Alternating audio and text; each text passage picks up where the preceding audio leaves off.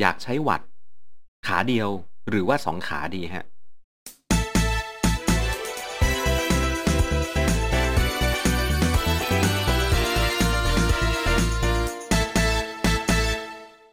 อยากซื้อสินค้าอะไหล่และอุปกรณ์จักรยานใส่โค้ดส่วนลดพิเศษ ในลิงก์ร้านค้าผู้สนับสนุนช่องเราข้างล่างได้เลยนะครับ สวัสดีครับ วันนี้กลับมาพบกันในเรื่องราวของวัตและก็ power meter กันอีกหนึ่งรอบนะฮะ อุปกรณ์ที่ก็ดูเหมือนจะไกลตัว แต่ว่าตอนหลังก็ใกล้ตัวกันมาก ๆแล้วคำถามยอดนิยมเลยฮะว่า จะใช้วัตใช้ขาเดียว เพียงพอไหม หรือจะต้องใช้ 2 ขาครับผม ก่อนเข้าเนื้อหา คอมเมนต์คุยกันข้างล่าง เช่นเคยครับผมว่าวัตเนี่ย เราจะใช้แบบขาเดียว พอแล้ว หรือว่าจะเอาแบบ 2 ขา เพื่อให้ได้พัฒนาเต็มที่ดี วันนี้จะเล่าให้ฟังครับ power meter นะฮะ เป็นอุปกรณ์ในการวัดกำลังที่เราส่งลงไปเพื่อขับเคลื่อนจักรยาน และถูกใช้เป็นอุปกรณ์ในการวัดค่าที่เรียกว่าตอนนี้ยอมรับกันว่าเที่ยงตรงที่สุดเท่าที่มีในวงการจักรยานแล้วฮะ power meter เดิมทีเนี่ยมันก็ไม่ได้มีการแบ่งแยกขาเดียว 2 ขาแล้วครับเพราะมันวัดที่ดุมหรือว่าวัดที่ตัวจานหน้าออกแรงขาข้างไหน มันก็เกิดแรงบิดด้วยกันทั้งนั้น แต่ว่าตอนหลังครับผมมีการพัฒนา power meter ที่อยู่ที่ขาซ้ายข้างเดียว ก็คือวัดแรงกดที่ขาซ้ายข้างเดียวทำให้เริ่มมีความคิดที่ว่าการวัดขาซ้ายข้างเดียวใช้ได้ เอ๊ะ หรือจะใช้ไม่ได้ เพราะว่าหลาย ๆ คนก็จะมองว่าการมีสองข้างเราสามารถวัด balance ซ้ายขวาได้ วันนี้แหละฮะที่ผมจะมาเล่าให้ฟังว่า balance ซ้ายขวามันวัดแล้วมันเอาไปทำอะไรได้บ้าง แต่ก่อนจะเข้าเนื้อหาว่ามันวัดแล้วไปทำอะไรได้บ้าง ผมจะมาเล่าเรื่องนี้ให้ฟังก่อนครับผม ผลงานวิจัยค้นพบแล้วนะครับ ในการวิจัยของ มหาวิทยาลัยที่โคโลราโดนะฮะวิจัยเรื่องเกี่ยวกับกีฬาจักรยานครับค้นพบแล้วว่าคนที่ขี่จักรยานร้อยละ 90 ไม่ได้ออกแรงขาสองข้างเท่ากันตลอดเวลาอ่าลองฟังดูฮะ ถ้าเกิด 2 ข้างเท่ากันแปลว่าข้างซ้าย 50 ข้างขวา 50 50 50 ใช่ไหมครึ่งครึ่งครับผมเขาเรียกว่าการออกแรงแบบคนละครึ่งอะวันนี้มีมุกด้วยนะอ่านะครับผมแต่ในคนทั่ว ๆ ไปครับผมเนื่องจากสรีระของเรา เนื่องจากการใช้ชีวิต ปกติของเรามีแนวโน้มสูงมาก ๆ ว่าเราจะมีรูปแบบกล้ามเนื้อในขาข้างขวาและขาข้างซ้ายที่ไม่เหมือนกัน เอาเข้าจริง ๆ แล้วนะฮะ สมรรถภาพของร่างกายของเราเนี่ยมีข้างซ้ายกับข้างขวาที่ไม่เหมือนกันอยู่แล้ว ถ้าหากว่าคุณใช้ชีวิตด้วยการถนัดขาข้างขวา ก็มีแนวโน้มสูงมากครับที่ขาข้างขวาคุณจะมีความแข็งแรงมากกว่า แล้วก็ถ้าเกิดคุณใช้ขาข้างซ้ายมากกว่า คุณก็จะมีขาซ้ายที่ขี่จักรยานได้ดีกว่า ทั้งหมดทั้งสิ้นนี้ขึ้นอยู่กับว่าคุณใช้ขาทำอะไรด้วยนะฮะ เนี่ยฮะมันส่งผลทำให้เรามีกำลังบาลานซ์ระหว่างขาซ้ายและขาขวาไม่ใช่ 50-50 แต่ว่าแต่ว่านะครับ ค่าที่ยอมรับกันอยู่เนี่ยก็ 45 55 ก็พอจะยอมรับได้หรือแม้แต่ลงไปจนถึง 43 กับ 57 ก็พอที่จะรับได้นะครับ ทั้งนี้ทั้งนั้นฮะต้องดูในเรื่องของความเสถียรของแรงที่ออกด้วย นั่นก็คือในมนุษย์แทบจะทุกคนเลยครับผม ปั่นจักรยานที่โซน 2 อาจจะสามารถสร้าง balance ซ้ายขวาได้ 50-50 แต่พอเพิ่มความหนักขึ้นไป อาจจะเสีย balance ไปได้ และที่ความหนักมาก ๆ เราจะได้เห็นชัดที่สุดว่าขาข้างไหนกันแน่ที่ออกแรงได้มากกว่าแล้วก็น้อยกว่า ในทางกลับกันครับผมบางคนเนี่ยอาจจะขี่ระยะยาวๆ และ balance สองข้างไม่ดีเลย แต่เวลาออกแรงโซนสูงๆโซน 5 โซน 6 จะสามารถออกแรงขาทั้งสองข้างได้มีประสิทธิภาพ ตัวนี้ครับผมมันบอกว่าจริง ๆ แล้วรูปแบบพลังงาน และการใช้กล้ามเนื้อในการออกแรงในความหนักที่แตกต่างกัน ซึ่งมันคือ เขาเรียกว่าเพดานพลังงาน แล้วก็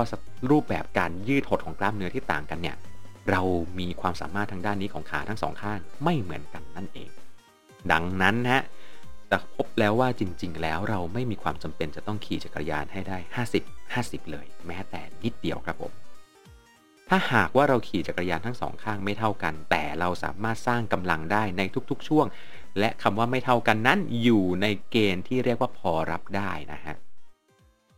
ส่วนใหญ่แล้วผู้ฝึกสอนโค้ชหรือว่านักวิทยาศาสตร์การกีฬาก็จะมองว่าก็ปล่อยให้ออกแรงแบบนั้นไป เพราะมันถือว่าเราสามารถออกแรงได้อย่างมีประสิทธิภาพครับ แต่ครับผมแต่อีกนั่นแหละ แล้วทำไมมันจะต้องมีการวัดสองข้าง แสดงว่ามันต้องมีประโยชน์สิ ใช่ครับผม ในการศึกษาค้นพบว่าการออกแรงทั้งสองข้างไม่เท่ากัน ส่วนหนึ่งและส่วนใหญ่เลย เกิดจากการเซตรถที่ไม่เหมาะสมฮะ นั่นก็คือในเรื่องของแม้แต่องศาของเบาะความสูงของเบาะเลื่อนหน้าเลื่อนหลังเบาะตั้งคลีตหน้าหลังบิดเอียงซ้ายขวา ผมเคยทดสอบนะครับผมกับการทำสปินสแกนค้นพบเลยว่าการเปลี่ยนตำแหน่งคลีตแค่ 2มิลิเมตรสามารถทำให้การออกแรงขาข้างหนึ่งหายไปทันที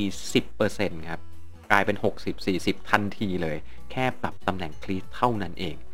ดังนั้นฮะการที่เราสามารถวัดสองข้างได้ ช่วยให้เราสามารถบ่งชี้หาปัญหาที่เกิดขึ้นกับการขี่จักรยาน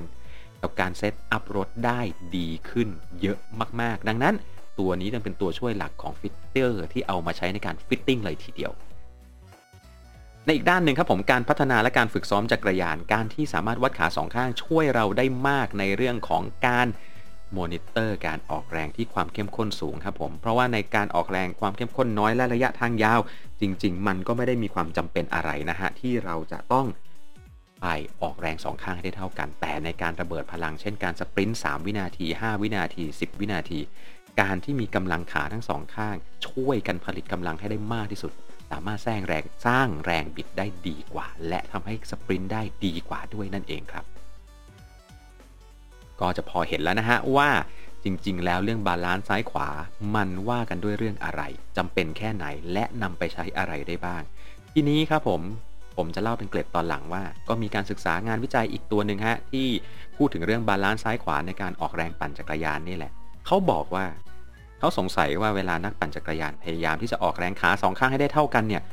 มันได้งานเพิ่มขึ้นจริงหรอเขาเอานักปั่นจักรยานฮะมาทำการทดสอบปั่นจักรยาน แล้วพยายามให้นักปั่นคนนั้น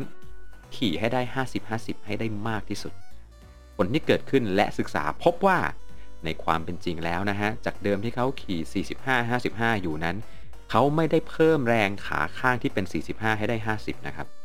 แต่เขากำลังลดแรงขาอีกข้างหนึ่งที่เป็น 55 ให้กลับลงมาหน่อยหนึ่ง เพื่อจะทำให้สองข้างมันออกแรงเท่ากันนั่นเอง แปลง่าย ๆ ครับผม แปลว่า